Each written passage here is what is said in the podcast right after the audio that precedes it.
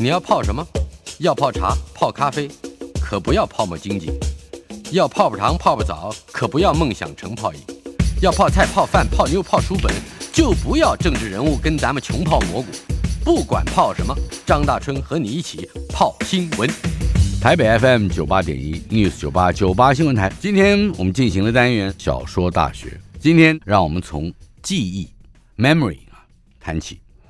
被誉为二十世纪伟大作家之一的 Scott Fitzgerald 费兹杰罗最著名的小说《大亨小传》，在故事的开场，也就是小说里边的第一叙事人物 Nick Carraway 尼克·卡拉威回忆着父亲给他的忠告。他父亲说：“每当你想批评别人的时候，请记得，不是世界上的每一个人都有你掌握的优势。”走入记忆，回到过去，发现根源。所有的叙事文本，无论是小说、戏剧、电影、电视剧等等，都会带给他的读者或者是观众两个心理上的作用，也就是在心中产生两个问号：一个是 What's next？下一步会如何？等一会儿会发生什么事？另外一个是 How come？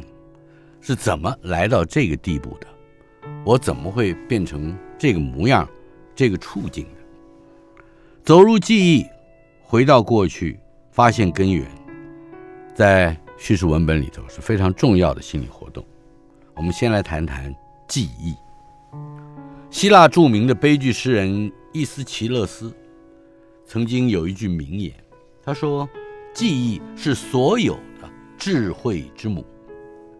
这句话来自一个印刷术和资讯工业尚未出现的时代，实则不乏叹息之意。人们是如此确信，他自身拥有开发知识的能力，却又缺少保存它的工具。所以，雄辩家西塞罗就把记忆术如何帮助人增强记忆的这种方法，视为修辞学的五大法门之一。并且，在辩论术的著作里边，提到了一个故事，说的是抒情诗人西姆尼德斯应邀到一个地方叫赛利斯的地方，那儿有一个家族斯高巴家族。斯高巴家族在赛利斯举行一个盛大的宴会，请了无数的宾客。当然，西姆尼德斯这位抒情诗人也是贵宾之一。他之所以应邀，是要为主人高歌一曲。这一首为应酬而作的献诗，有一半是献给主人斯高巴的，但是另一半，则是歌咏卡斯特和波利蒂厄斯这一对双胞胎神明。吝啬的斯高巴后来发现了，他只肯付给这诗人先前允诺的酬劳的一半。他说：“哎，另外一半你是献给那俩神的。”所以我只给你一半的钱。也就在这个时候，前边看门的侍者传言道，门外有两个长得一模一样的年轻人要求见西姆尼德斯。当西姆尼德斯刚刚离开宴席现场的时候，整个的房子忽然倒塌，把所有的宾客、主人都活埋了。而且众人的尸体又全部都囚结在一起，难以辨认。这个时候，因为双子神的答谢而幸得生还的西姆尼德斯，发挥了他作为一个文学家的惊人天赋。他凭借着回想当初宾客所坐的位置，来帮助遗族们辨识那些残暴零落的尸体。这个故事的教训，可以是。背信毁约又贪鄙吝啬的人，可能会祸延妻子，甚至殃及朋友；也可能是文学家既可以为金钱，又可以为理想和感恩来从事创作，但是真正带来珍贵报偿的却是后者。当然，没有人会忽略记忆能力与创作能力的紧密关联。也许，创作力和记忆力就像是双胞胎那样。密不可分的。所谓的记忆术 （mnemonic） 这个字，它的来历也可以从希腊神话里边得到印证。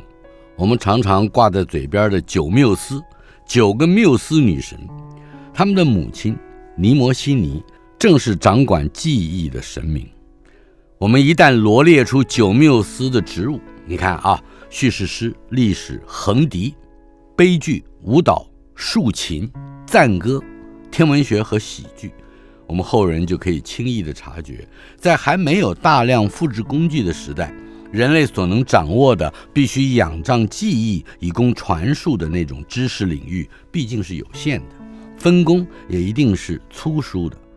设若时值今日，尼摩西尼恐怕要孕育上千上百个女儿，才能牢牢看守西塞罗所谓的智慧的宝库，也就是记忆的仓库。中国第一位平民教育家孔子也曾经有过关于文学知识和记忆的谈话，但是，正如诸多因为流传久远、众说纷纭而导致的误会，《论语》里边提及了《诗经》之作为一种教材，也常常被解经者讹谬其本旨，说错了。孔子认为，诗教有不同的层次，分别是兴、观、群、怨。以及耳之视父，远之视君，以及多视鸟兽草木之名，这几个项目分属于美学、伦理学和知识的层次。尤其是在知识这个部分，解经者常常以认识鸟兽草木的名称来诠释孔子的原文。事实上，“视”也是常识的“视”这个字，一方面有认识的意思。另外一方面也有记录的意思，是甚至可以说是志，也就是《三国志》的那个志，言字边一个志气的志，是这个志的本字。而名这个字，不只是称谓、声誉，同时也兼含着事物的本质的意思。比照其他《论语》章节里边提到名，也就是名字的名，诸如。君子即墨识而名不称焉。比对之后，我们可以知道，孔夫子所谓的名是称谓、声誉或者是头衔以及其本质的配套得宜。换言之，是尝试的识，名名字的名，市民两个字合而观之，正是对事物本质与称谓的配套是否相对得宜，它的整体性了解以及记录。所以，孔夫子心目中的文学，我们也可以说诗啊，从来没有弃绝过它和知识和记忆术之间紧密的联系。这和西方也是相通的。尽管孔夫子也活在一个书写工具不甚发达、分工概念也不算细腻的时代，孔子所称的文学，其实兼具着文章博学两层意义。而孔夫子所谓的诗，恐怕也就笼统地涵摄了后世所有的文学体制了。其中，我宁可说也包括小说在内。无论我们用哪一种语汇去指称小说，比方说传奇 （romance）、虚构 （fiction），或者贯称长篇作品的 novel（ 小说），他们都各自拥有一个语汇的背景。也因此使得这一门艺术综合了以下的性质：它是用通俗语言书写记录的，带有想象杜撰的成分，而未必直需吻合经验或者法定事实的；以及它是新鲜的、新奇的。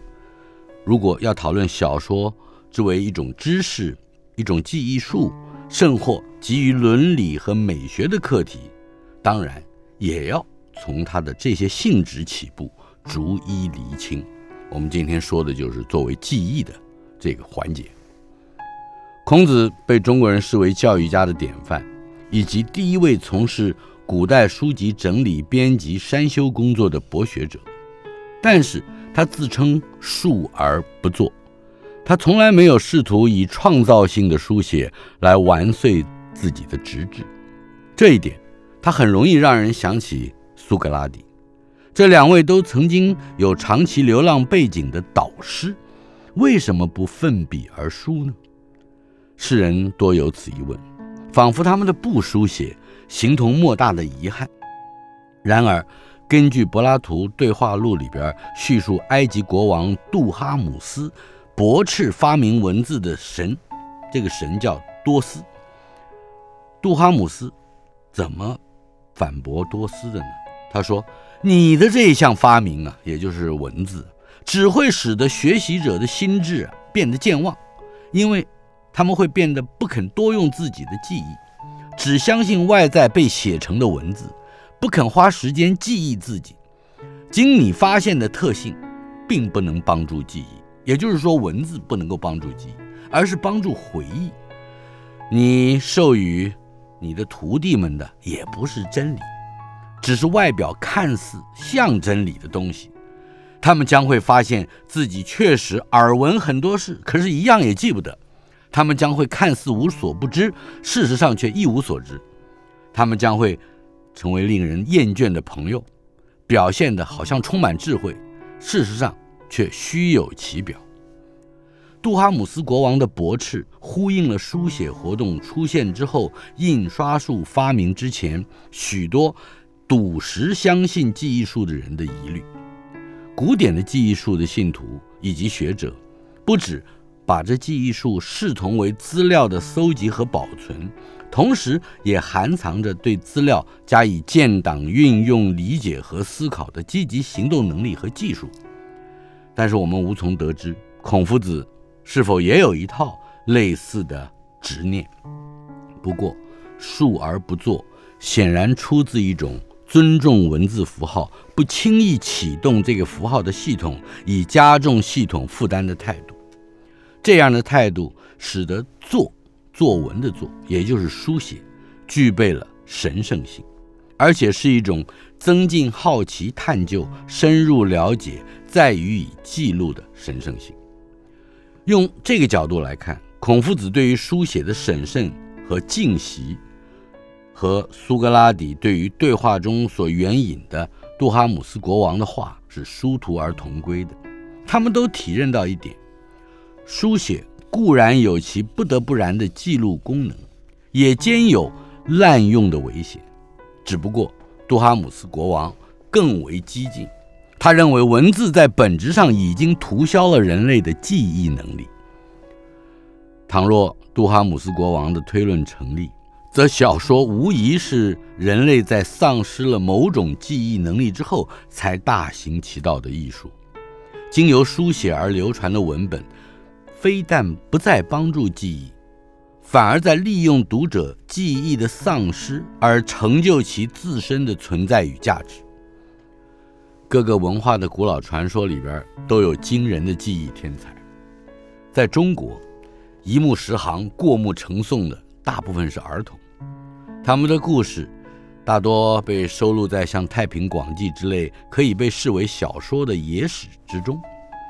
至于阿拉伯世界，则称道能够一字不漏背出《古兰经》全文的人，叫做 Hafiz，H-A-F-I-Z，这个字后来就被引申为能够将任何文本过目不忘的有智慧的人。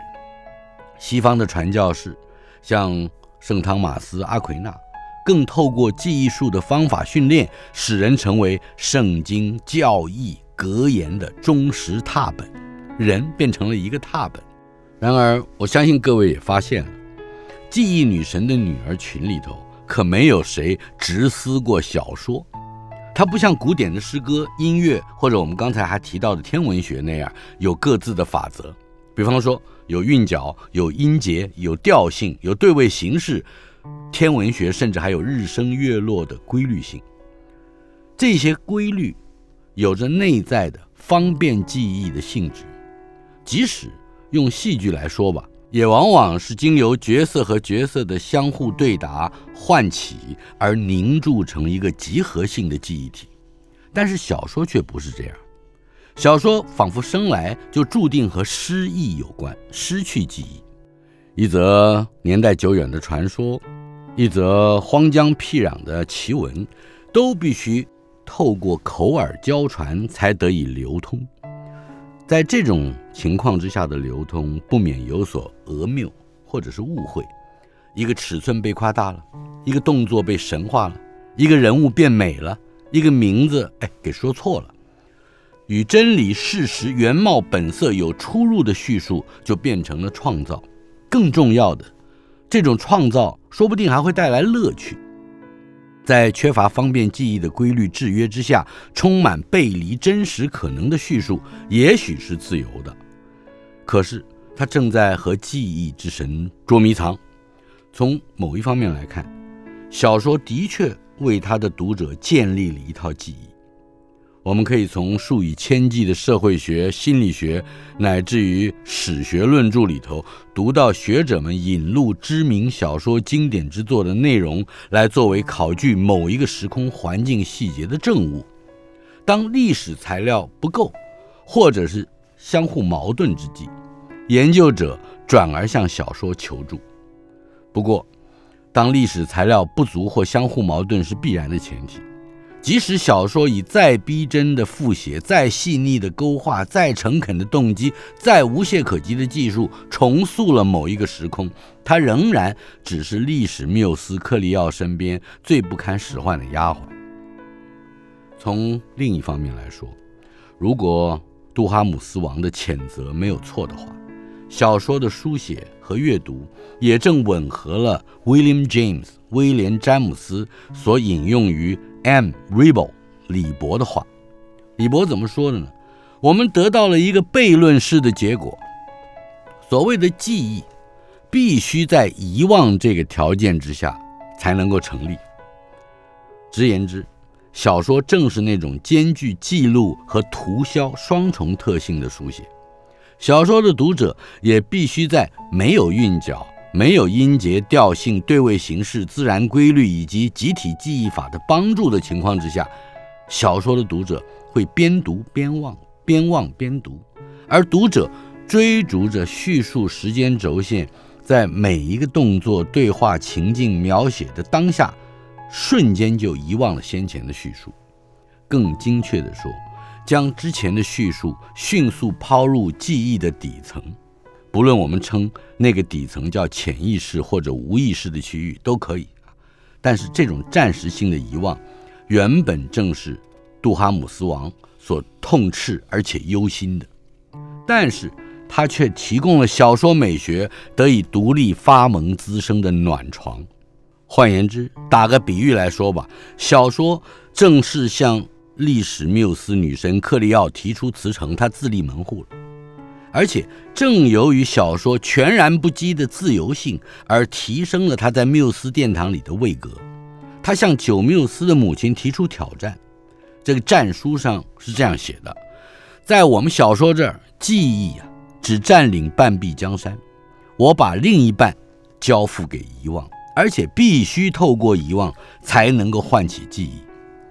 对于历史而言，失去记忆是罪恶；对于小说而言，失去记忆，却构筑了重返记忆的乐园。一个未经专业训练的读者，在任何一部小说的中间部分，忽然读到了几页之前，或者是几十页之前曾经读过的某些元素的时候，就仿佛是听诗歌的人捡到了韵脚，复按了音节，重临同一调性，或者找到对位的依据。重读日月星辰出现在相同的宫位之中，体会到秩序和和谐。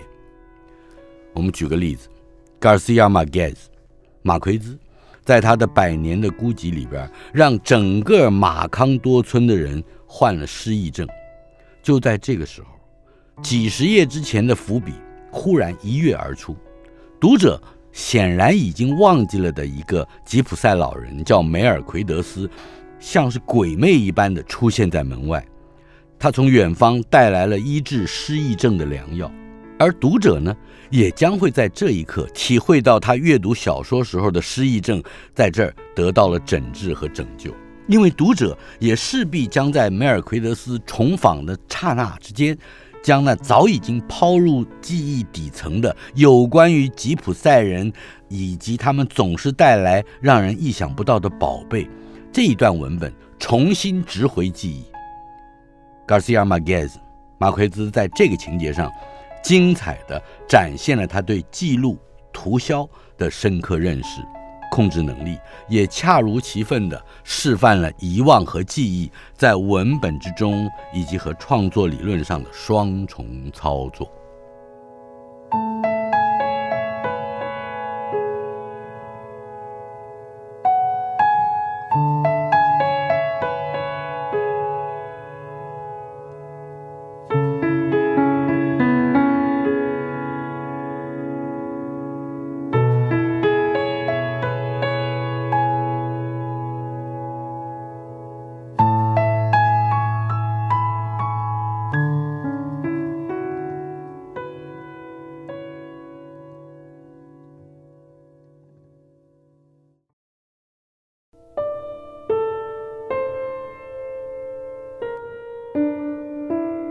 小说大学，今天的主题：走入记忆，回到过去，发现根源。初学写小说的作者经常使用一种展开故事的方法，那就是先经营出一个能够引人入胜的场景，铺成一小段情节，之后呢，让这个情节之中具有叙事能力的角色陷入某一种回忆，以便交代这个角色乃至于先前那一小段情节的背景。下边我要念这段文字，出自一位年轻学生之手，也很可以作为这种展开手法的例证。阿霞揉着惺忪的睡眼下床，拉开印花布窗帘，让清晨的阳光透进阴暗的室内。在阳光经过的路径上，有无数悬浮着的灰尘微粒，漫无目的地飞舞着。阿霞穿过那些尘粒，又。打了一个呵欠，弯身捧起原先放在床前的水盆，走到窗口，将盆中的污水朝窗外倾倒出去。污水落在街心，较大的一滩反映着阳光，像千万条小小的金蛇群聚蠕动着。这时，阿霞想起小时候帮妈妈洗衣服的那段时光。我们暂且把情节进行到这儿，接着我们就要问了：是什么使人想起小时候帮妈妈洗衣服的那段时光？当然了，后来我们知道，故事里的阿霞其实是一个徐娘半老的妓女，从十几岁上，她就因为贫困而被父母卖进了妓院，从事皮肉营生也有几十年的岁月了。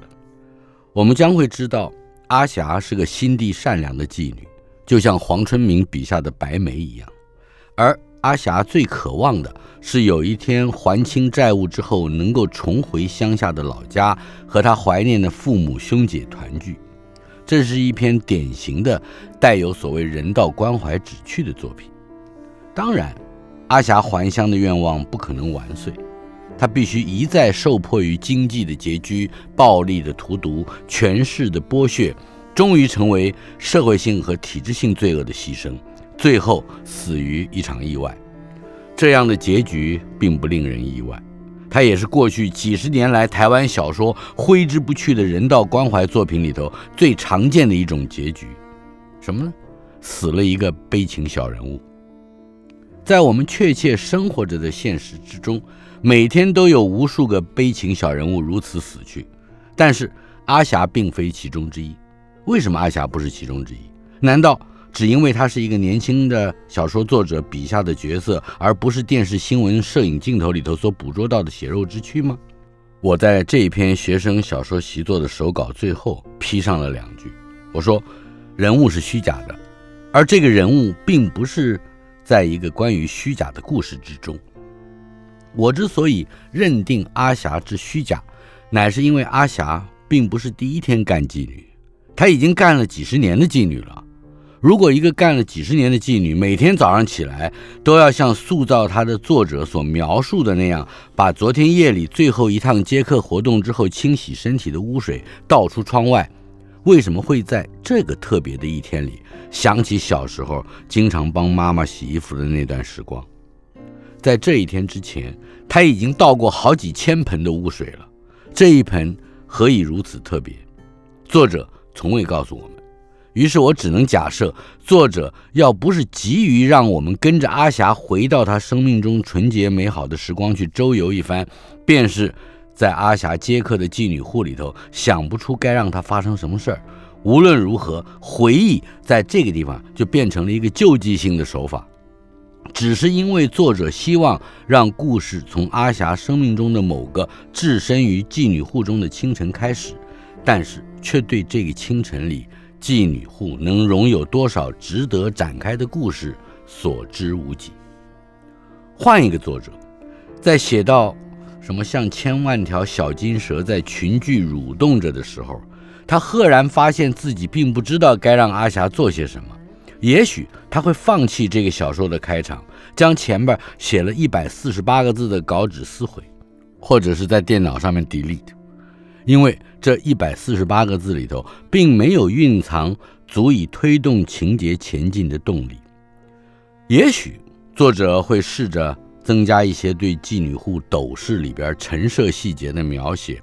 好让阿霞在陷入某个回忆之前，仍有比较充分，起码是比一盆污水更可信的准备。她要有进入回忆的心理准备。然而，无论做何种选择，这位作者终将在耳后遇到类似的情况。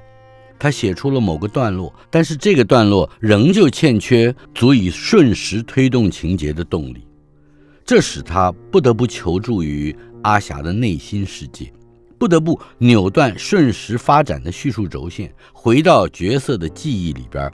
一个事故的作者可以提供比一盆污水更有力的联想线索，让我们更不心怀疑虑的跟着阿霞去看见年幼的她如何帮妈妈洗衣服，乃至于洗衣服的时候如何又被人口贩子强行带走等等。不过，一个世故的读者永远更有机会追问。为什么小说中的角色偏偏就会想起什么，而不是想起别的？相对于早几个世纪的老前辈们，二十世纪的小说家们显然更自由，也更有意识地让推动情节这件事分成两个层面，或者说两个部分。一方面，小说家仍不得不满足传统读者的基本需要，读者想知道。登场之后的角色们后来遭遇了什么？What's next？发生了什么？变成了什么？在另一方面，无论是因为弗洛伊德提醒过人们有一个广袤深邃的内在世界，还是因为 James Joyce 乔艾斯，或者是 Henry James 詹姆斯示范了这个内在世界里头绵密的操作过程，二十世纪以后的小说家还让他们的读者养成了。询问角色们过去经历过什么样的习惯。不止如此，一个熟知那些有教养的读者惯于期待角色必须具备丰富人性面相的小说家，恐怕还不得不让他笔下的主人翁经常为外物所触动，开启回忆的装置，以便呈现角色是有心理厚度的，是不扁平的，甚至。是复杂的。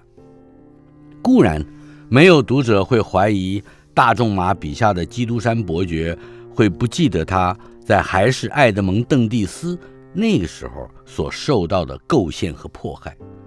但是，大仲马这部《基督山恩仇记》就像无数更早的作品一样，它是瞬时叙述的。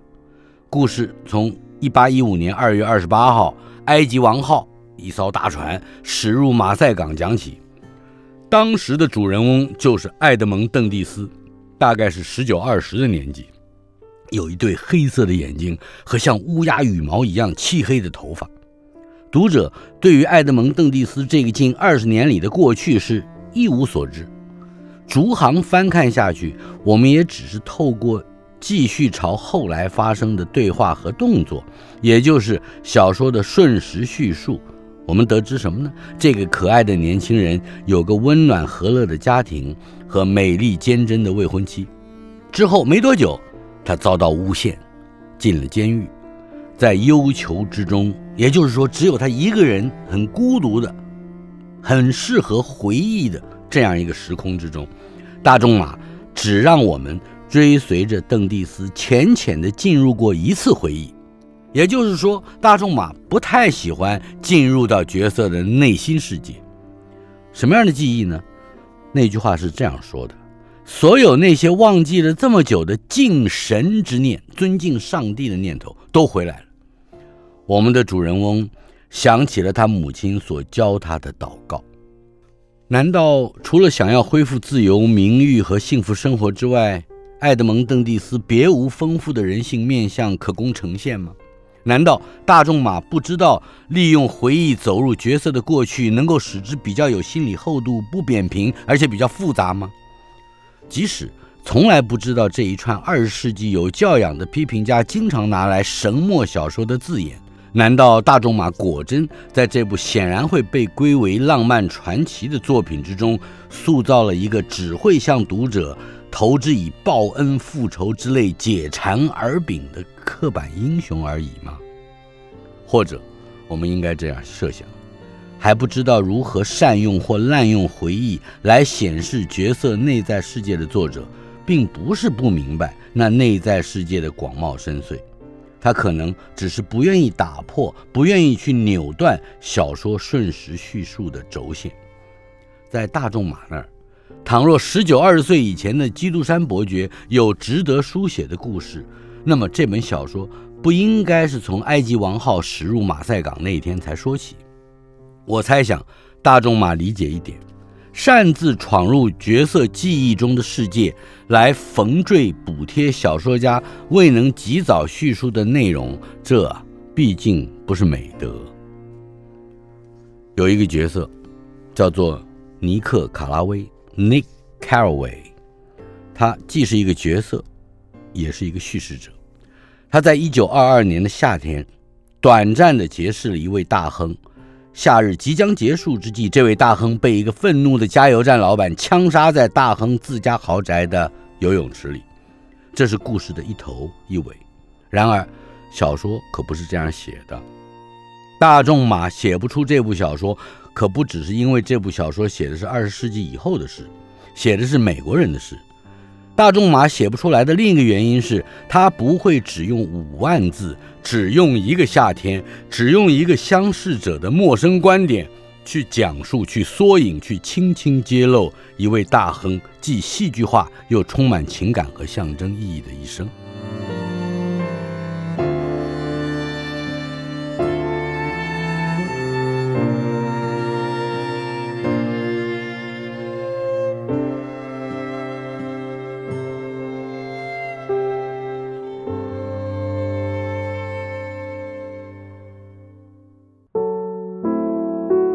小说大学，今天的主题：走入记忆，回到过去，发现根源。方才说到的那个故事，五万多字，只用了一个夏天，一个相识者的陌生观点去讲述、去缩影、去轻轻揭露一位大亨既戏剧化又充满情感和象征意义的一生。这部作品，费兹杰罗的《大亨小传》，我们会问。为什么他不能学学大仲马，用一百万字的篇幅来写？试想，一个出身美国中西部、急于摆脱其底层社会平民身份，并且果然靠着投机事业爆发致富的青年，如何追求梦想和自我锻炼？如何倾心于大家闺秀，却又受阻于门第的樊篱？乃至于如何巧遇和利用投机客贵人，而成为显赫一时的名流巨贾？又如何以这纽约新贵之姿寻访旧爱，却终又在那虚妄不实的华丽恋情里边卷入了一场他不该负责的车祸纠纷，最后挺身戴红颜领罪，让外间以为他是驾车肇祸逃逸的祸首。于是，在身败名裂的前夕，竟然悲剧性的被车祸死者的丈夫误杀而死。这是一个多么曲折离奇的故事！可是，如果费兹杰罗运用了大仲马的手法，他将无可幸免地遭遇到一个难题。这个故事的主人翁盖茨比最动人的地方就是他的神秘性。倘若使用全知观点讲述他灿烂而早逝的一生，则此生之中所有的神秘际遇都将要变成机械降神式、刻意而且虚妄的巧合。倘若使用盖茨比他主观的第一人称叙事，则故事根本不可能成立，因为盖茨比最后是被射杀的，他怎么说完这个故事呢？一个浮尸在游泳池里的死人是来不及讲述自己的一生的。即使透过隐藏的叙事观点，让盖茨比以第三人称的角色登场，作者仍不免捉襟见肘。因为隐藏的叙事观点通常是以主人翁为叙事观点的替身或者是代主，那么盖茨比既然已经是一个试图对世界隐瞒其真实身份的角色，那么由这个替身代主所揭示的一切叙述就都不可靠、不可信了。所以，费兹杰罗巧妙地运用一个配角尼克·卡拉威，他的第一人称来讲述盖茨比的故事。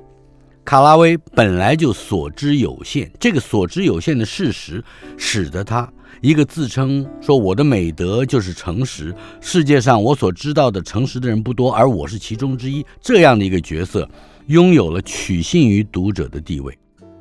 卡拉威说的越少，越能够自我控制，而且越模糊，则读起来越真实、越可靠、越足以取信。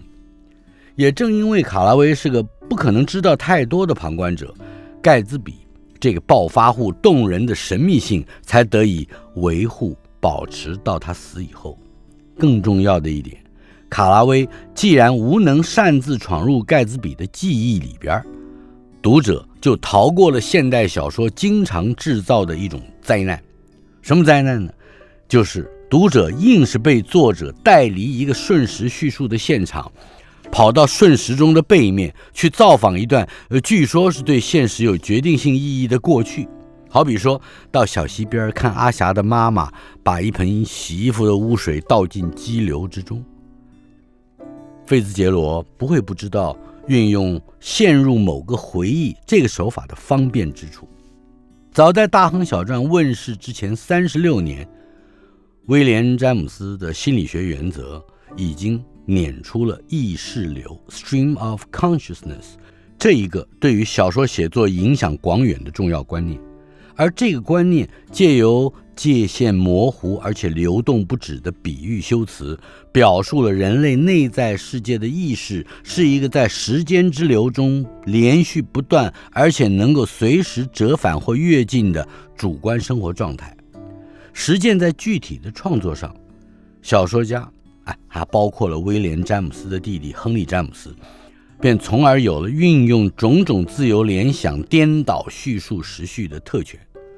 既然人类的心理、意识、思维这种主观生活的流 （stream） 原本是如此自由、如此随机、如此纵意之所如。既然所谓的心理时间原本就可以忽快忽慢、忽急忽徐，可以沾之在前、忽焉在后，那么谁还能禁止抨击某一个小说中的角色没来由地跌入了记忆的网罗呢？然而，费兹杰罗就不肯将就那么一点方便。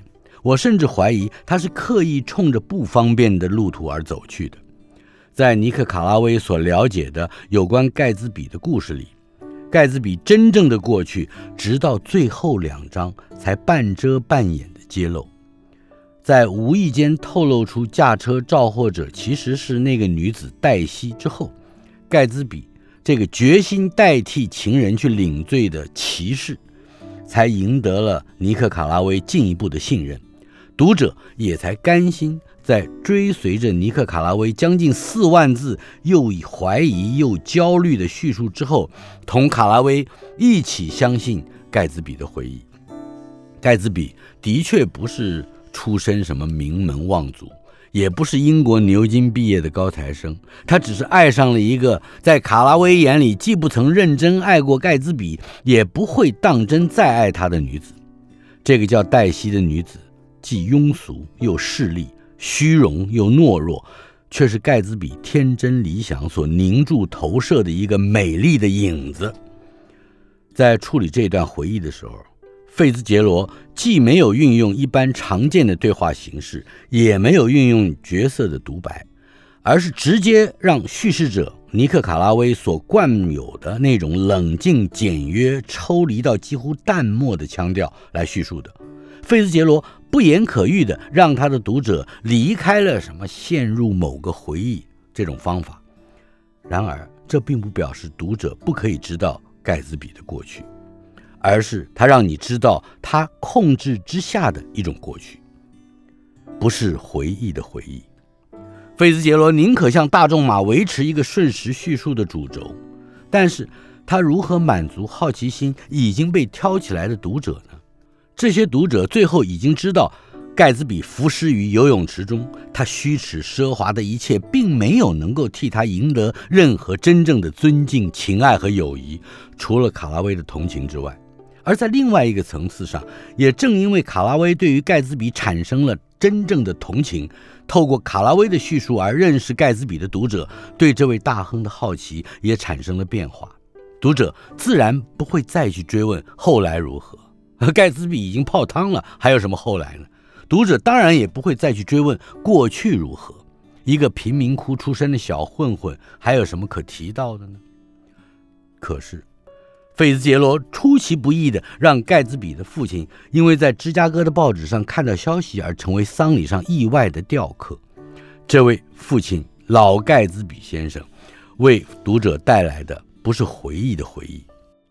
在盖茨比还是个孩子，也就是差不多整整十六年前的时候，小盖茨比曾经在一本书的封底里写过几行字，那是一个天真的少年。自我勉励其生活的时间表和行为规范，若不是已经知道盖茨比这一生的神秘传奇，这几行字显然不足为奇。如果用大仲马式的写法，它或则会出现在全书的第一页，而早就被读者淡忘。什么样的内容呢？小盖茨比在少年时代曾经这样写道：早上六点起床，六点十五到六点三十要做哑铃体操。还要爬爬墙，锻炼锻炼肢体。七点十五到八点十五学习电机和其他科目。八点三十到下午四点三十工作。四点三十到五点棒球和其他运动。五点到六点要练习演说、社交礼节等等。晚上七点到九点研究有用的新发明。